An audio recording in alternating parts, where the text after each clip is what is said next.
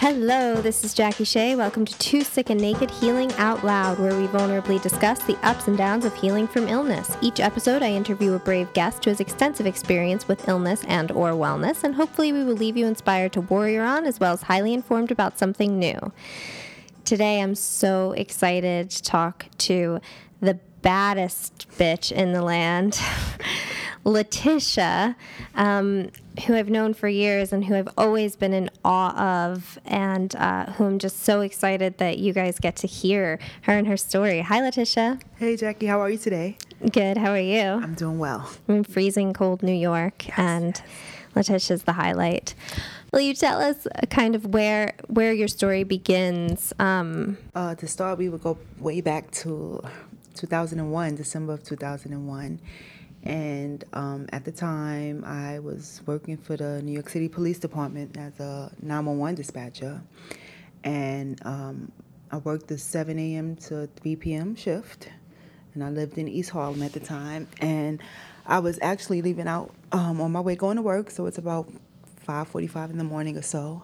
And I was actually standing at a bus stop on my way going to work. And um, a guy had walked up to me and tried to get me to go into his car. But because I didn't really know what was going on, I just kind of shoved it off. Uh, I think that's part of the New York living. Like when someone says something to you, you're just kind of like, you know, get out of here, get out of here. Uh-huh. And um, before I knew it, he had pulled out a gun. Were you in? I'm sorry. Were you in your uniform? No, you don't no. wear uniforms. Doing well at the time, you didn't wear uniforms. Um, you're civilians. Oh, okay. So you're you're civilians. Um, and as I stated before, I knew it. He had pulled out a gun, and you know, things just happened so quick. So I could remember seeing it, but not really knowing what was going on. So I was maybe a few feet from my apartment building, and when I turned to try to get back in my building, um, the gun went off. Were you you were alone on the street, or? I was alone. Yeah, there were actually I was alone myself, but there were uh, a couple at the bus stop that would always be at the bus stop. Uh, an older gentleman and his wife, I think he would like walk her to the bus in the morning to kind of, you know, make sure she was okay. So it was the three of us there. And did they did they intervene at all or do anything to? No, ch- they didn't, and I don't blame them. I mean, you know, I don't, I don't think that had I been the person witnessing it, I would have been able to do anything. And I think it just happened so quick that there was nothing that anyone could do at least as far as I can remember, I don't really think that there was anything anyone could do. Right, and and it was so early that there yeah, was there, there was, was no one else on the street, like no one else. Yeah. So that he shot you and hit you in your neck. In your neck. In my neck. One once. Once. Do you have any recollection of that moment? Like. I don't. It just. I didn't even know that I had been shot. I don't. I just remember laying on the ground, and um, there was a church across the street from where where I lived, and I remember like laying on the ground, just you know, hoping that um, EMS or someone would come. And I remember the um, the priest from the church coming, and like giving me my last rites. No lie. I just remember him saying, like, do you accept Jesus as your Lord and Savior? I could remember that. And a year prior, my grandmother had passed. And I remember closing my eyes and just her saying, it's not your time, it's not your time. It's, it's, it's the craziest thing, but maybe a few minutes later, um, EMS came and. And the guy had run away. Yeah, he was gone. He was, he was gone by then. And um, they put me in the ambulance, and you know, I just remember feeling like my back was hurting. Just felt, I don't know, just I want to say sore, but the soreness is just like not really something that I can describe. Achy, uh, maybe. And they were saying, "Don't worry, we're gonna get you to the, you know, we're gonna get you to the hospital." And at that point, um, I can't say that I remember not being able to feel my legs because I just don't remember. Like, I don't ever remember it. Even as I close my eyes to think about it, I don't ever remember that. I think the only time that I realized that I wouldn't couldn't feel my legs when the doctors told me. Right. So this this um, getting shot has left you paralyzed, but from the waist down. Yes. And that is definitely, you know, what we are talking about in this episode. Certainly that the experience of that and how you've you've gone through. But I also just want to uh, get back the, get back to you didn't feel pain. Like you just it's what's crazy is It that is we're crazy, right? we're talking about you getting shot in the neck and what you're saying is my back felt sore. It felt yeah. It, that was that was the only thing. That was the only thing. There was no real pain associated with the incident. Wow. Yeah, Even as you came out of shock? yeah. There was there was Wow. nothing. Nothing. I guess that's part of the paralysis. Like you feel nothing. Like honestly, you feel um, you feel nothing. I had no surgery. You didn't have surgery. No surgery. So they took you to the hospital and you were c- conscious this whole time? I believe I was. Wow. I believe I was um, conscious. I don't r- remember um, losing consciousness. Um, I did have a collapsed lung, and they had to insert like a tube into my to my side, like near my ribs, to so that my lungs wouldn't fill up with blood. Um, but outside of that, that was kind of like it. Like, yeah, I got to the hospital. It was like, oh, um, there's nothing that we can really do. The bullet didn't come out, um, so it's still it's still in there. They didn't remove it? No. It was like there was no need or There was no need. It would cause no more damage. I mean, it's just it's just stuck. So have you seen it on x-rays? I have, I think, many, many years ago. So, I mean, outside of this thing, I don't have any health issues, which has been probably the best thing ever, right? So like you don't need x-rays and Right, so I have not had any x rays probably since it happened because, again, there's nothing that they can do. My health has been pretty stable um, in regards to that. So, yeah. So. Was there ever a question of whether or not you'd you'd survive besides in that first moment? No. They, they, no. So he just m- missed something or Um, so I'm lucky in a lot of ways, right? So I got shot in my neck, which technically some of the things that could have happened is I could have been paralyzed from the neck down, right? I could have not had any movement from my neck. I could have um, had to be on a breathing tube. I could have had. There's so many other things that happened. So the way that it entered, it actually it entered here, and then. Uh, my upper neck, um, I don't know how to describe it, above my shoulder, right? in your back, like in my on the- collarbone. in- okay, yeah. Almost in the collarbone, right? So it entered there, and then it's it went slanted. So it entered inside, but then went diagonal. Mm-hmm. So it didn't hit any major arteries in the inside, but it did hit the spine. Okay. So once it severed the spine, there was really, besides the spine being severed, there was really no other internal damage. Wow. Okay, so there was no question of of your survival and they how how soon after getting to the hospital did they know? I think they know right away. really? Yeah, I think they know right. They look at the injury, um, the injury wound. they look for an exit wound. I believe I might have had like an MRI or something that day. I don't remember because if it happened five something in the morning, I can't. I think I kind of lost track of time for maybe like a day or two. Not that I was. I'm pretty sure they had me on like some medication that had me a little sedated. Um, although I don't believe I remember feeling sedated, but I'm pretty sure that I kind of lost a couple of days. What hospital did you go to? St. Luke's. Okay. St. Luke's because it's a trauma hospital.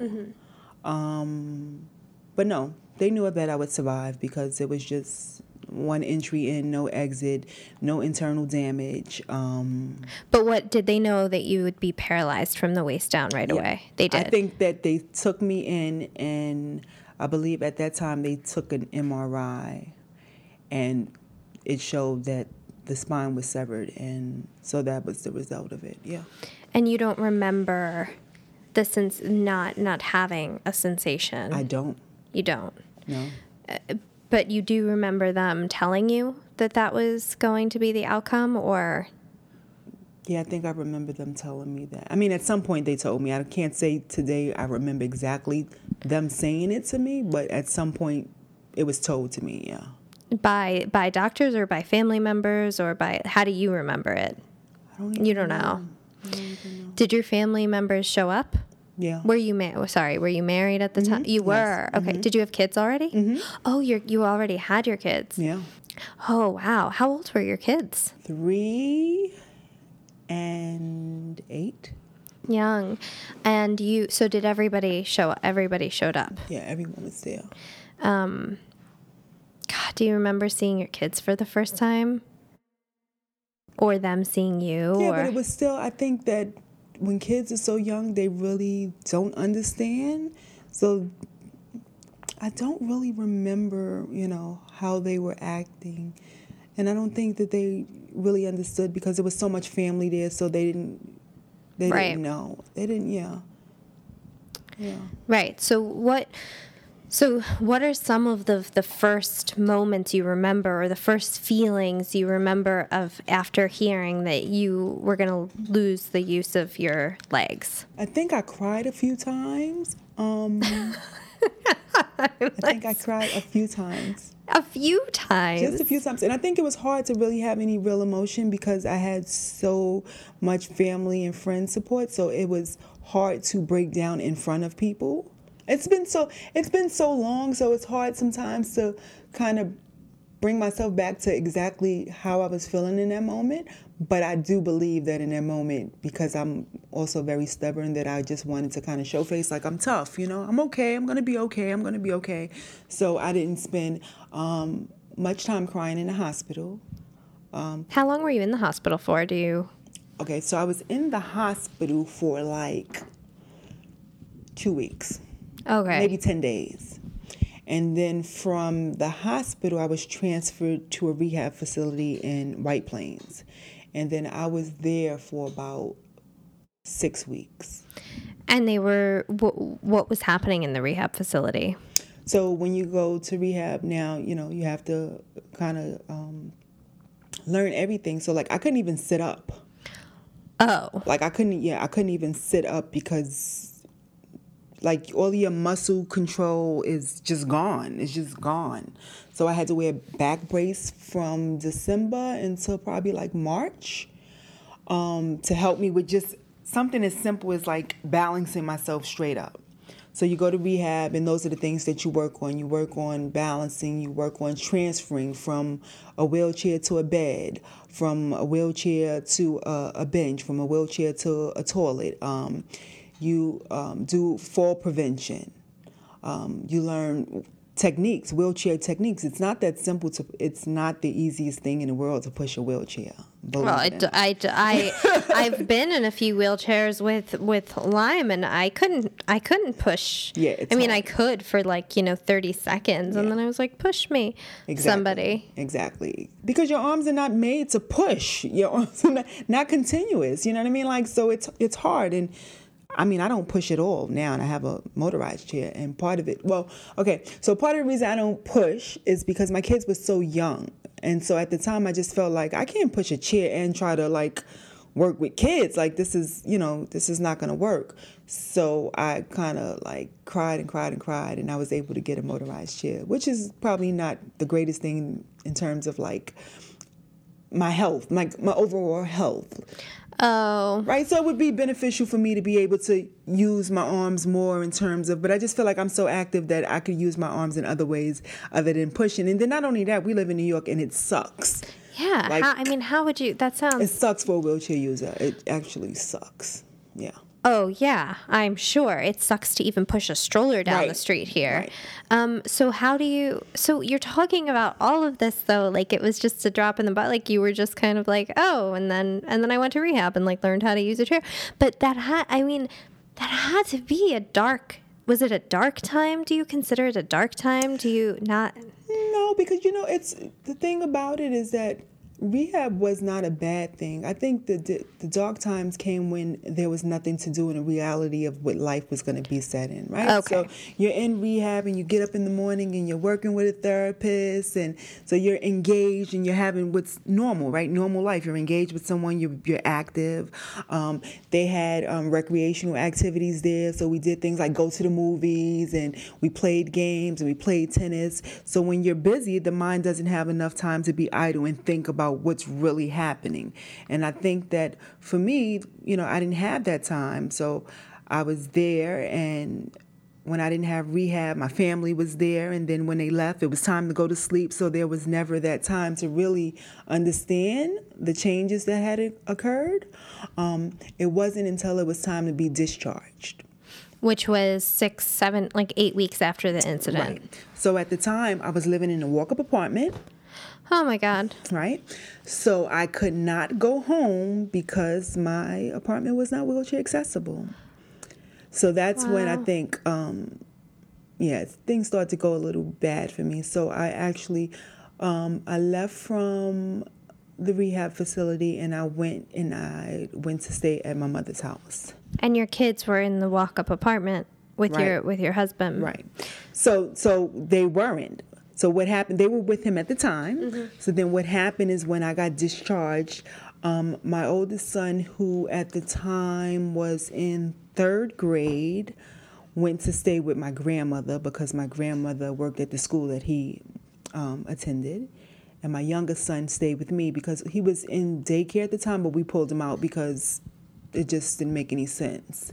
And so, and we stayed at my mom's house. And that wasn't the greatest because me and my mother don't really have a great relationship. So that wasn't good because I wasn't in my own apartment and then I was somewhere where we didn't have a good relationship and it just it was just bad. I talk to so many people to pretty much weekly, if not daily, who have the experience of having gotten sick or injured or whatever and having to go live with parents. And also not having great relationships with those parents and how hard it is to to be in that environment. And even when they do actually have good relationships with the parent there's still something that feels so infantilizing about it. Mm-hmm. and um, so how long were you in that position for with your mom? From february until about august. I just couldn't take it no more Right. And so what was what was the hardest about about it was just the relationship. Just the relationship. Yeah, just she just at the time wasn't very I don't want to say she wasn't very nice. She just she was herself and it's just like when you already have that underlying hostility between, you know, two people, it just doesn't make for, it's like everybody's on eggshells. You don't really know how to react. It's it just, you know, every day wasn't bad, but every day wasn't good. And then again, you know, I was an adult with children and now I have a, you know, disability and I have limitations and it was just it was just not pleasant. And I think, you know, more of it could have been my own stuff, you know. Um, what wind up happening when we talk about health and wellness is that I kind of sunk into a deep depression. And as a result of it, like I would not get out the bed. That's what I really want to talk about. Like yeah. when when because of the depression. St- oh, it just it comes it, with it, something like that. So you can't help it. You can't help it. I mean, you can try and yeah. you can do, but but at some point it comes. So it came. So it came, and um, while so you were at your mom's, I was at my mom's, okay. and it was bad. It was just bad. Like I wouldn't get out the bed, which is no good for a wheelchair user, right? Because you need to move because you you're prone to pressure sores, which I developed mm. um, as a result of it. And um, so I wouldn't get out the bed or I would just sit in one spot for a long period of time. And um, I think it was in March, April, I developed a pressure sore. What is that? Where on your back? There are I usually on your. On, you can get them on. You can get them anywhere. Right. Actually, you can get them anywhere. But I got one like on my side of my thigh, um, and then and they hurt really bad. Yeah, but and they can you know, they can get really bad. So I'm going to say at the time I didn't really know much about it and had I had the knowledge that I had now, um, I probably would have opted for a different form of treatment. But so I got one, and they were like, "Oh, this is you know, it's going to take forever to heal, so you need to just get surgery." Surgery. Surgery. So I was just like, okay, not knowing, right? Because you know, a pressure sore is like a hole.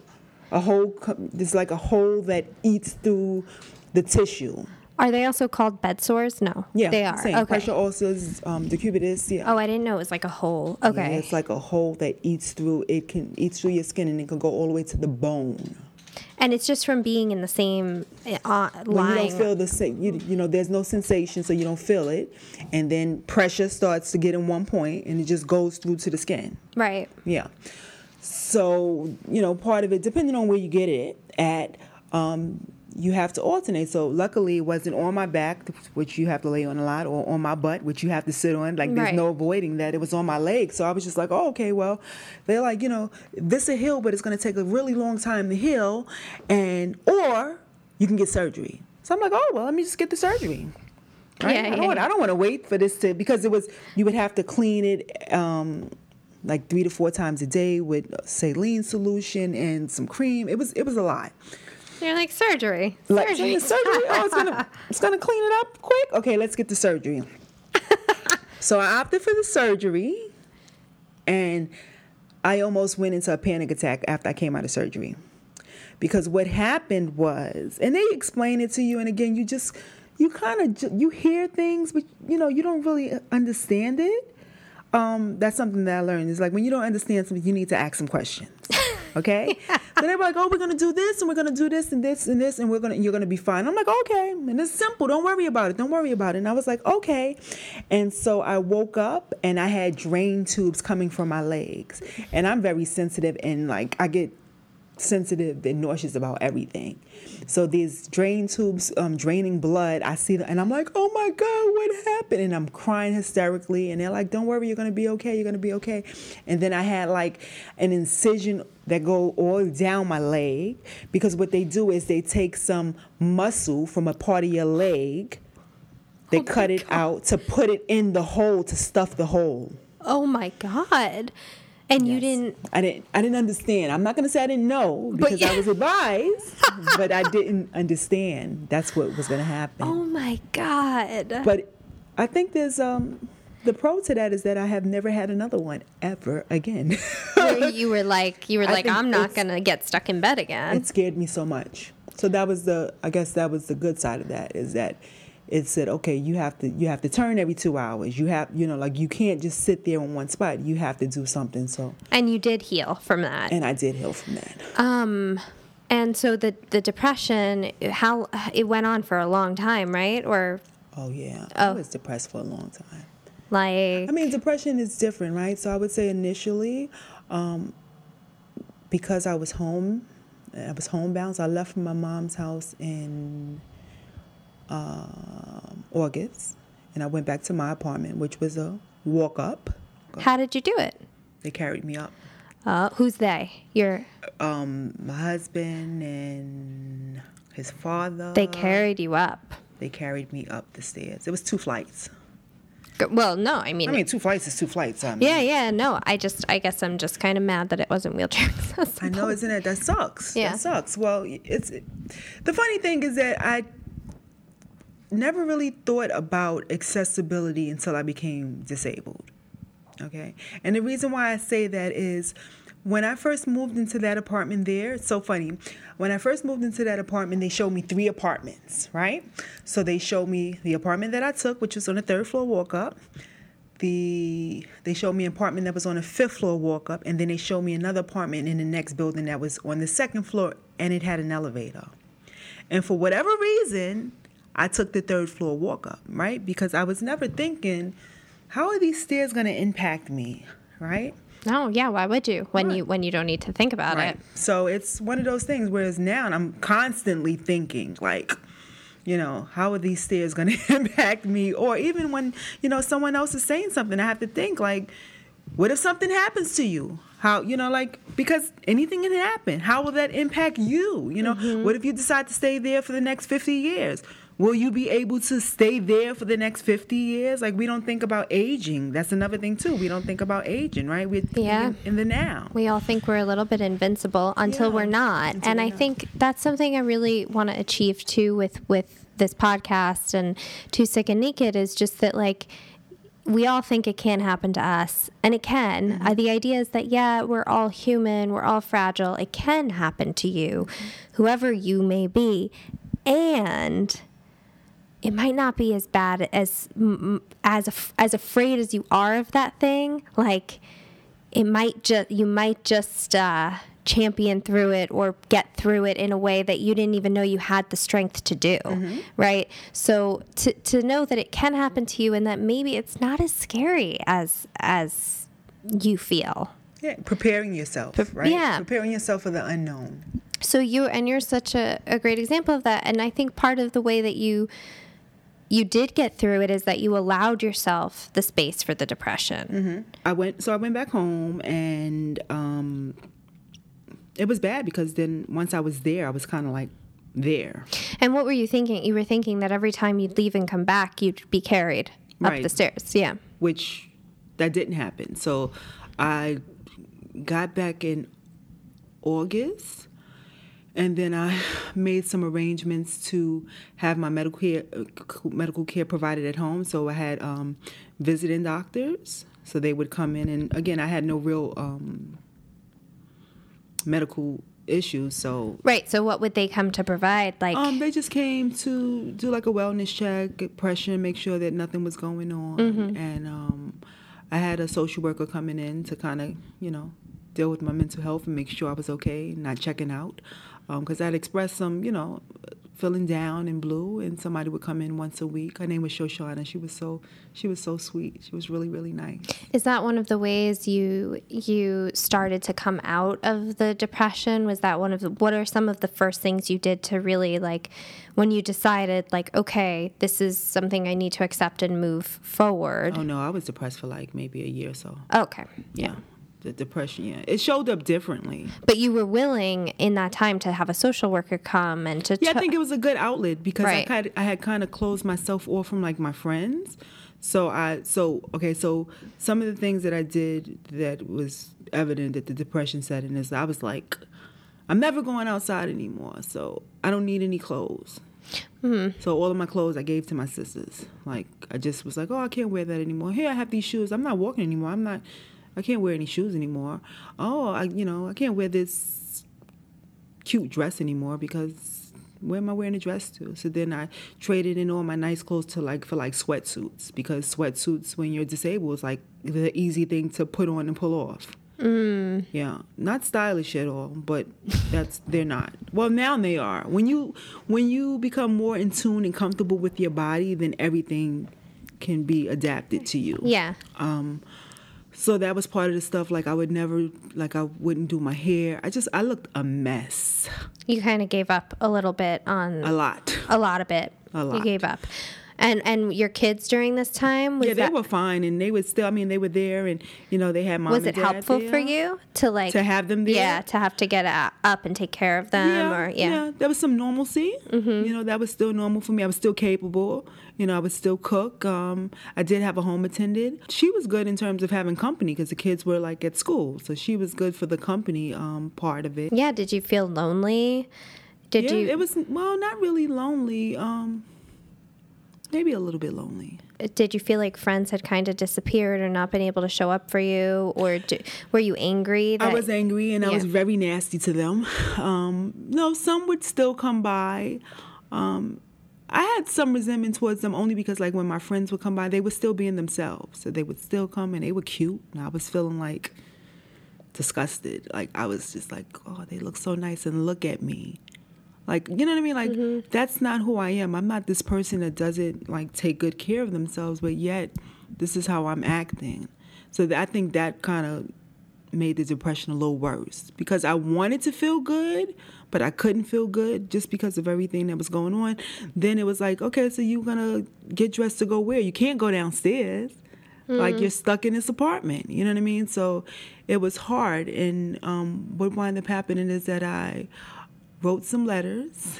Um, I had requested from when I initially found out that the apartment wasn't going to be suitable for me anymore. I had reached out to my landlord, asking them if they could move me to And- the first floor. well, there was no first Oh. floor apartment um, available, but if they had any apartments available anywhere, they could move me. And they said, okay, okay, okay. If something becomes available, we'll let you know. And it had been um, almost a year, and still I was just there. And so I had contacted the Commission for Human Rights and just advised them. I had also contacted like the councilman for my district or whatever, trying to see if they could help me. I had been looking all over to find apartments, and there are plenty of apartments in New York. Okay, Yeah, th- But not- there's a lot of those. yeah, yeah. Some are not affordable, but most are not accessible, which is the biggest issue. Wow. Yeah. So I was coming across quite a few apartments, but not accessible apartments. And then I contacted the Commission for Human Rights. They wrote a letter to my landlord indicating that they needed to, according to ADA law, they needed to be able to make an accommodation. And within weeks, they had moved me. Wow. It was the craziest thing ever. But that that goes to show quite uh, quite a bit of self advocacy, which I, I mean, um, you need to have some fire in in in yourself to be able to do things like mm-hmm. that. Which to me really reflects that maybe you were coming out of the depression too, a bit, because it does. It takes a fire and a and a Uh, to want to change the circumstance for yourself. Well, I think I wanted to change it for my kids. You know what I mean? Like mm. because it was becoming that it wasn't fair for them. Like you know, when we went back home, it was the summertime, and while they could go outside sometimes with their dad, they wanted to go outside with me, and I wasn't able to. You know what I mean? So I think that. I understood that you know another summer was going to come around. We cannot be here again. Like, what can we do? Right. And so I had to, you know, just again, I was home all day. There was nothing else to do but make phone calls, make phone calls, do a lot of internet searches, just trying to figure out, you know, what was going to be the best uh, move we could make. And And they moved you. and they moved me. And how much did that change life to live in an accessible apartment? It was good. It was good. Um, small changes. Yeah, Everything is- everything sure, happens- baby steps. Baby steps. Everything happens um, gradually. So, um, one benefit is that when I went for the surgery, I also went to rehab at Mount Sinai because after the surgery, they kept me for rehab for like two weeks, like two or three weeks. The the the sore surgery? Um, Right. Okay. They kept me for like two or three weeks. And as a result of that, I um, got rehab at Mount Sinai. And Mount Sinai program has um, something called the Do It program. And the Do It program is set aside for uh, spinal cord injured patients to kind of get back into reintegrate into the community through different activities. So I got there and it was a guy there. I'm going to mention his name because Yeah. even though he's a pain in the ass, like I love, love, love, love, love him. And he was, I think he was instrumental to me being able to feel like I could go outside. So his name is Jim Cesario, and at the time he's no longer at Sinai, but at the time he was like their outreach coordinator. And I remember being um, in the hospital, and he's like, "Hey, hey, get your ass up, and you know you need to get out and do something." And I was just like, "Leave me alone." He was like, "No, you have to, you have to, you have to," and I was just, just so not feeling him, right? I was just so not feeling him, and also like he was telling me all of this stuff, and it's it's important to understand that we all come from somewhere different, right? So he himself um, had a spinal cord injury, but he had also had one for like twenty or thirty years prior to meeting me, right?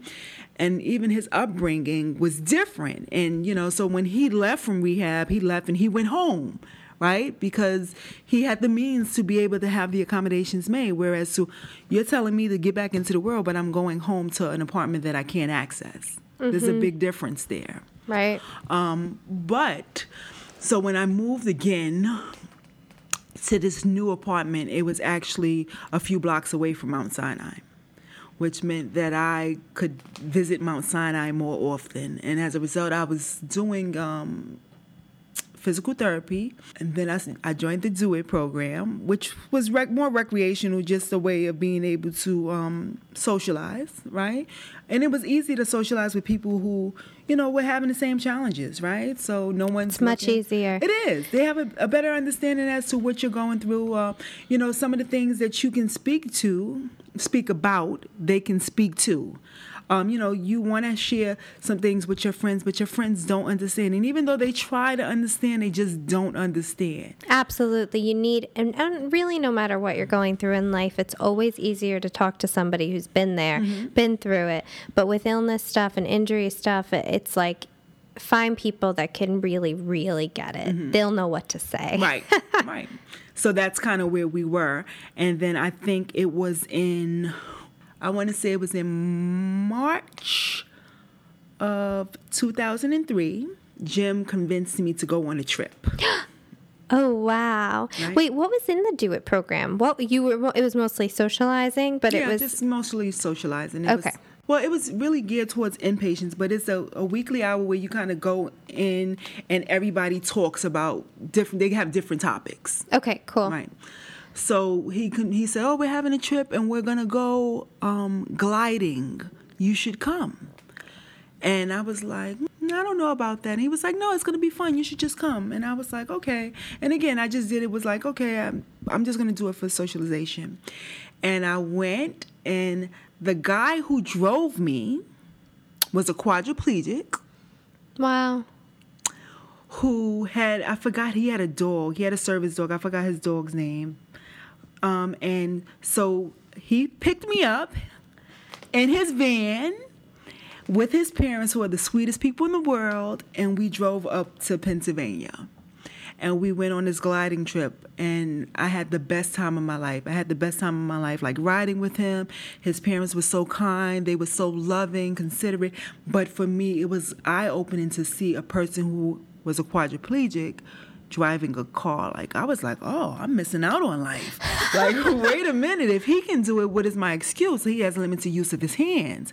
Yet he's here and he has a car and like it was And all he's going things. gliding, and, he's, going- driving me. right. I felt like, wow, this is eye opening now. What's going on? Now, I'm going to reference this by saying that prior to that experience, I had no desire to drive. I didn't have a license at the time. And I had no desire to get one because I live in New York City and it's not a necessity. But after seeing him, I was inspired to be like, wait a minute. You got to get your life together because there's so much going on and you're like, you're missing out. So I think for me, that was the aha moment like, aha, you, there's so much more to life and you have to kind of get with it. Wow. So he had these, um, he had not a necessarily a, a motorized chair. And then oh, also, it's important also for me to say that one reason that I think I was not getting out as much is because I had a regular wheelchair and I just could not push. I just could not. It was just too much. And being dependent on having somebody assist me was just not something that I enjoyed. Mm-hmm. So he had something called e-motion wheels, right? And they were not, it's not, it's a manual chair that has battery assisted wheels. So he would be pushing, but like the battery would do like 70% of the work and he would do 30% of the work. Oh, cool. So I, I, didn't was know like, that. oh, I need those. If I get those, then I can be more independent. So I had um, rallied for insurance to pay for them at the time, and they were like, eh, no, that's not really doable. But instead, I got a motorized chair, which was so much better. Oh, is a motorized chair cheaper than that? No, it's equivalent. Oh wow! So I'm It's- surprised. The so I'm surprised insurance didn't. Yeah, insurance is just, Just wacky. like wacky. that. Yeah. So- okay, wow. So you got a motorized So chair. I got a motorized chair, and that actually just opened up all kind of opportunity for me. yeah, because I know you drive today. I drive to You drive today, so and you got that means you got your license. Yeah. th- which is like one of the questions I often ask is what are some of the triumphs on your your road here and that must be I mean Well, the first triumph is that when I gained my independence by having a motorized chair, I decided to re-enroll in college. oh Yeah, yeah. So I went from being homebound and home and depressed to being independent and in college. Wow. Yeah, so that was my first that was my first big step being able to not only get out the house but get out the house get on the bus Wow. and go to school by myself like that's big that's, That's it's, yeah, it's, huge. it's huge Where did you go to school? bmcc Wow. so i went to bmcc full time wow. full time, and so I was able to go to BMCC, and it's so funny because What did you study? Um, human services. Yeah. Human Wow. service. I always desired to do social work, so I started out. I didn't know, you know, I didn't know if school was going to be for me, especially with a wheelchair. I just didn't know how that was going to work out. Um, but I was able to go to BMCC for two years as a full time student, and I remember the day that I um, graduated. Um, I was home alone, getting dressed, and I sat on the couch and I cried. Well, yeah. I cried. It was just, I don't know how to describe the feeling. I almost feel like a little teary eyed now. Like, it was such an accomplishment, you know, because to think that um, I finished BMCC in 2006. I actually am teary eyed because Yeah. I, I think I am exhausted and on my period, but I also think that like it is so totally amazing to It just was- hear that, like to to just I can hear your enthusiasm and like what a big deal it is. and was a big well, it is such a big Yeah. deal, but it's like you you really the aha moment is so is so amazing and vivid kind of and then you you go on and you start little by little getting all these things and uh, t- you you really took your life into your own hands Yeah, you don't imagine these things for yourself. I always say, like, um, this is not the worst thing that could have happened to me, right? And in so many ways, it is the best thing that could have happened to me, right? Because prior to this, I was satisfied working at the police department. Like, I was okay with that. And most of my friends that I know from there, they're still there. You know, they've moved up in rank, but they're still there. And so I don't think that that's a bad thing, but the good thing for me is that because I'm not there, I've also got my master's degree, right? Maybe that wouldn't have been an opportunity for me. Oh right? my god I've met so many great people. Maybe that wouldn't have been an opportunity for me. There's so many great things that I've experienced as a result of something so bad happening, right? Mm-hmm. So there are times when I want to be extremely angry. Um, I don't even think I would have had a car now because, again, I had no desire to drive. I've had a, no desire to do so many of the things that I've tried, and it's all been a result of having this disability. right So what's another what's another thing you have you have more than a lot of people You- did you jump out of a plane I did. Three times already.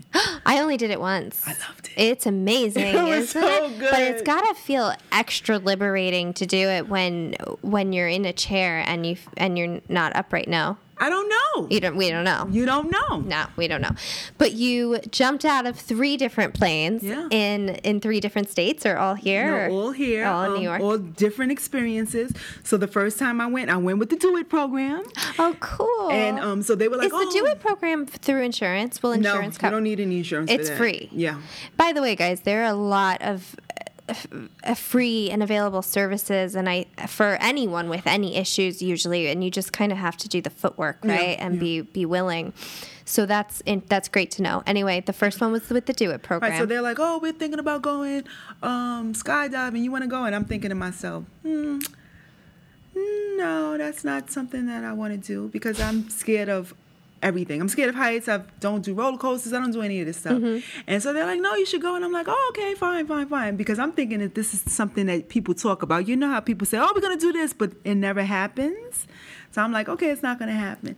So then they set the date.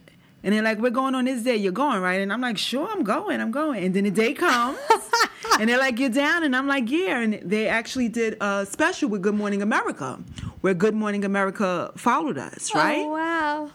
And so we get up there, and the day is there, and they're interviewing us, and we're talking, and it's all good, and everyone's laughing. And not at one point did I ever get scared. I was never scared. And so we're on the plane, and again, I'm not scared, and we're talking, and everything's good.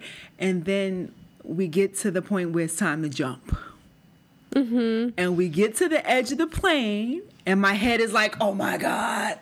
Oh my God. But it's oh my God for literally three seconds. And before I know it, we're out the plane. We're free falling.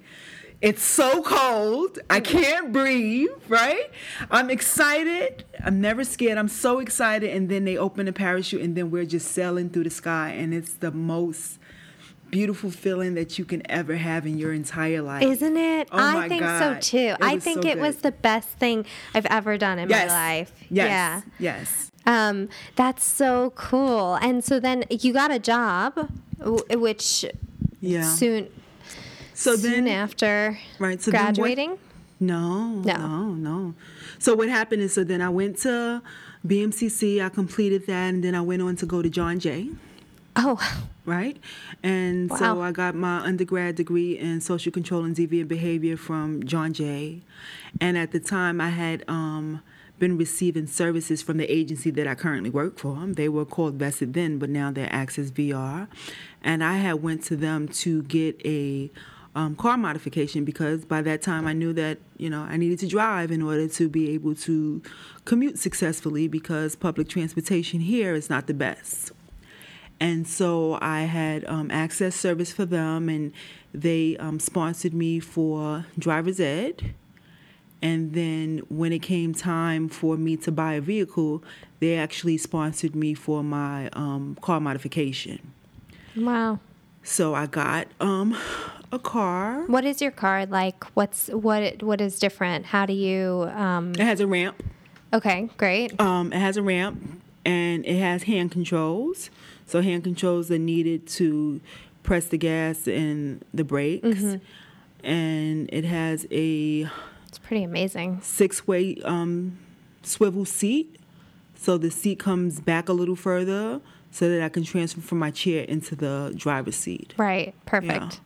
And so it's important that, you know, to have that, it's important to know that those car modifications are like about $25,000 too. I'm sure. Yeah. And so you can go to a program like VESID. Sorry, what is it called now? Access VR.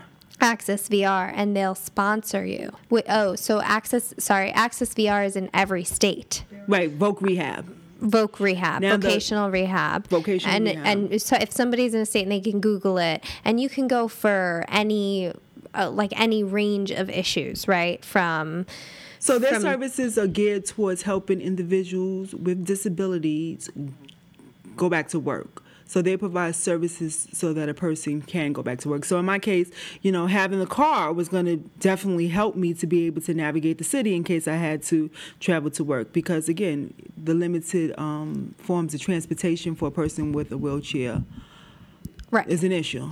and disabilities do do. There's a spectrum, and some of the people with disabilities have depression, right, Right. or mental illness, Yes. or or addiction, right, Yes. and and they can get help there, vocational rehab to get to get work. Yes. Wow. So they had sponsored you. They got you these these car modifications, Mm-hmm. and um, and you're still. Then you got a master's degree And then I got a master's degree. at John Jay. No. Where? But then I got a master's degree from um, CUNY's Graduate Center, the School of Professional Studies, and my master's is in disability studies. Wow. Yeah. And then you and then you got your and then you started working with. No, I started working with Access in 2009. Wow. Yeah. You've lived such a. I'm talking to you, and I'm like, what a full, full, full life. And there was probably a period where after this, after the the accident happened, where you felt like life was over. Oh, constantly, constantly. Um, you know, there's different times. There's different time periods, and again, it, it's all attributed to um, you know what's going on at that moment, right? So even though I live a very full life, there have been sometimes even in between, like going to school. So like I remember one day I was home alone, and um, I was trying to get from my chair to the bed, and I fell, and then I could not get either on the bed or the chair and I cried and cried and cried and cried. And it took me like no lie, maybe 2 hours.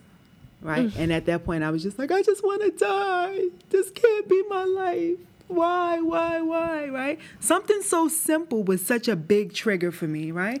Because it was a reminder, right? It's a reminder that I didn't have use of my legs and how much it had impacted my life just in that moment. Something so simple. People fall every day Yeah. right? But falling and not being able to do something as simple as get up from the floor to my chair is not that far from the floor. Like Yeah. it's a couple of inches up and I just could not do it. And I've had many of those moments that, you know, um, that I've just not wanted to be here. But then, you know, the light goes off that, wait a minute, you've accomplished so much and you want to just give that all away? Right. Like for these moments? Right. That's and I had somebody tell me a long time ago like look, you're a victim of getting bit by a tick, right? You're a victim of getting shot in the neck. Mm-hmm. You are not a victim from here on out. Like you are responsible for what you do with that in your life. You are mm-hmm. responsible for putting on your nice clothes and your lipstick if that's what makes you feel better, mm-hmm. right? And you're responsible for like going to the Do It program and learning about what's out there for you. And you're responsible for looking into how to, you know, um, navigate this new this new world. So you're such a you're such a testament to like grabbing grabbing all of that and taking responsibility for your life. Um, and a lot of people do, and some don't. Um, so I'm I'm just so in awe of that. And and what is your life like today? I mean, there are ups and downs. Of course, there are. Mo- and I'm so glad we talked before the podcast about how there are always going to be moments of self pity, mm-hmm. and there are going to be moments of depression, and there are going to be moments of, you know, some days suck, and some moments suck in the day, and not wanting to do it, and not wanting it to be this way.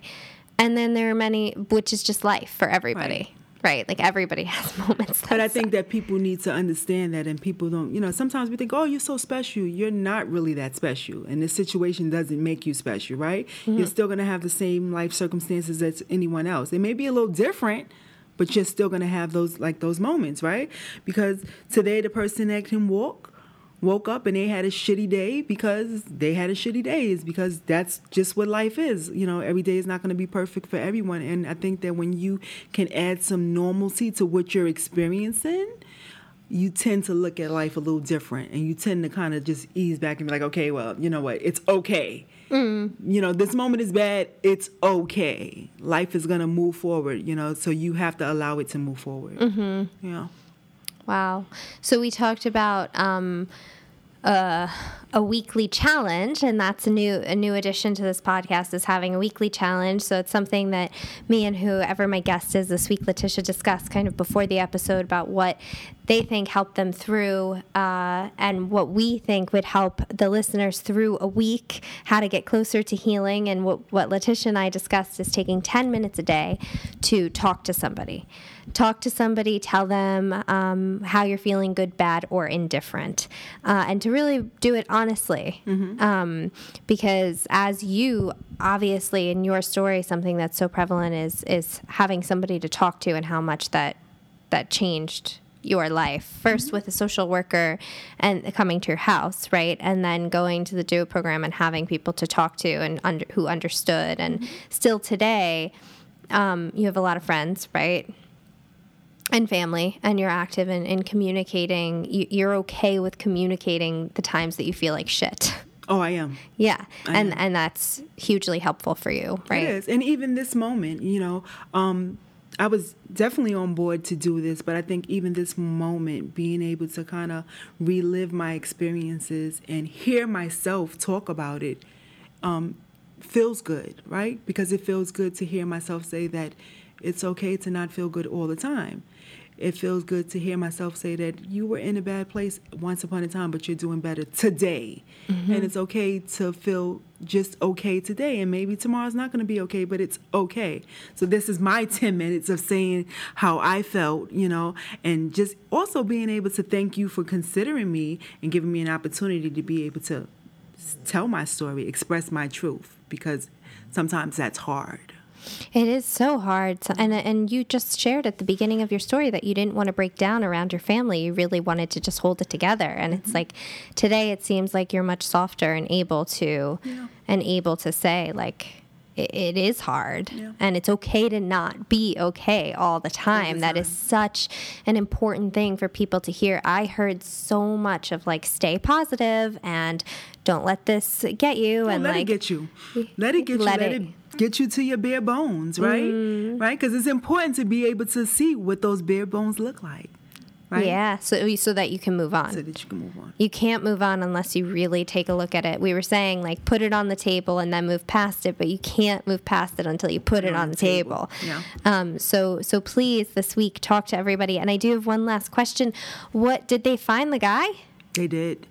They did. Um, he did get time. Um, he's serving 23 years to life.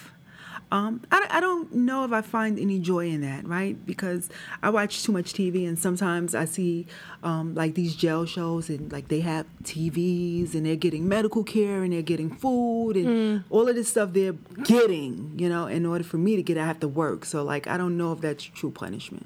Did you ever look at him? Did you ever go to court? I didn't have to go to court No, you didn't because yeah, they he pled out, so there was really there was no trial.